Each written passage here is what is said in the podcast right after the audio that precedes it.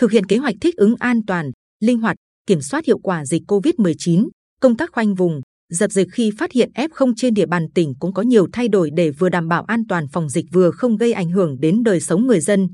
Theo kế hoạch thích ứng an toàn, linh hoạt, kiểm soát hiệu quả dịch COVID-19 của Ủy ban nhân dân tỉnh, các địa phương phải tổ chức đánh giá, phân loại khu vực nguy cơ để triển khai các biện pháp phòng chống dịch COVID-19 tương ứng với mức độ nguy cơ. Giám đốc Sở Y tế Lê Quang Hùng cho biết, chỉ sau vài ngày mở cửa, ngày 15 tháng 10, một số địa phương trong tỉnh đã xuất hiện ổ dịch, trong đó có ổ dịch liên quan đến trường học. Dù vậy, các địa phương đã nhanh chóng xử lý các ổ dịch, tránh phòng tỏa rộng, phong tỏa quá nhiều ngày. Phù Cát từng là điểm nóng COVID-19 của tỉnh. Sau thời gian dài nỗ lực, tình hình dịch bệnh trên địa bàn tạm ổn định. Tuy nhiên gần đây, địa phương ghi nhận một số ổ dịch mới.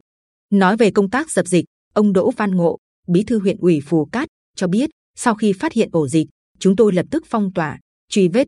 Tất cả đều khẩn trương, làm thật nhanh để bóc tách F0, kịp thời ngăn chặn, không cho dịch bệnh lan rộng, thực hiện cách ly phù hợp để không ảnh hưởng đến sinh hoạt, sản xuất, kinh doanh của người dân.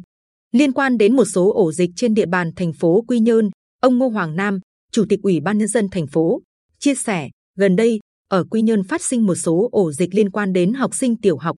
Với các trường hợp F1, vì các em còn nhỏ nên thực hiện cách ly tại nhà, ngành y tế cũng như Ủy ban nhân dân các phường, xã theo dõi rất chặt, hạn chế nguy cơ lây nhiễm cho các vùng lân cận. Để đảm bảo an toàn phòng dịch, chúng tôi đã cho thành lập đoàn kiểm tra các cơ sở kinh doanh dịch vụ để nhắc nhở nghiêm túc thực hiện các biện pháp phòng dịch. Công an thành phố cũng tổ chức quản lý chặt người từ các tỉnh, thành khác về Quy Nhơn. Từ danh sách này, công an thành phố thông tin đầy đủ cho ủy ban nhân dân các phường, xã chuẩn bị các điều kiện đảm bảo cách ly, theo dõi. Đối với người về từ các địa phương khác, nhiều huyện, thị xã, thành phố bày tỏ lo lắng.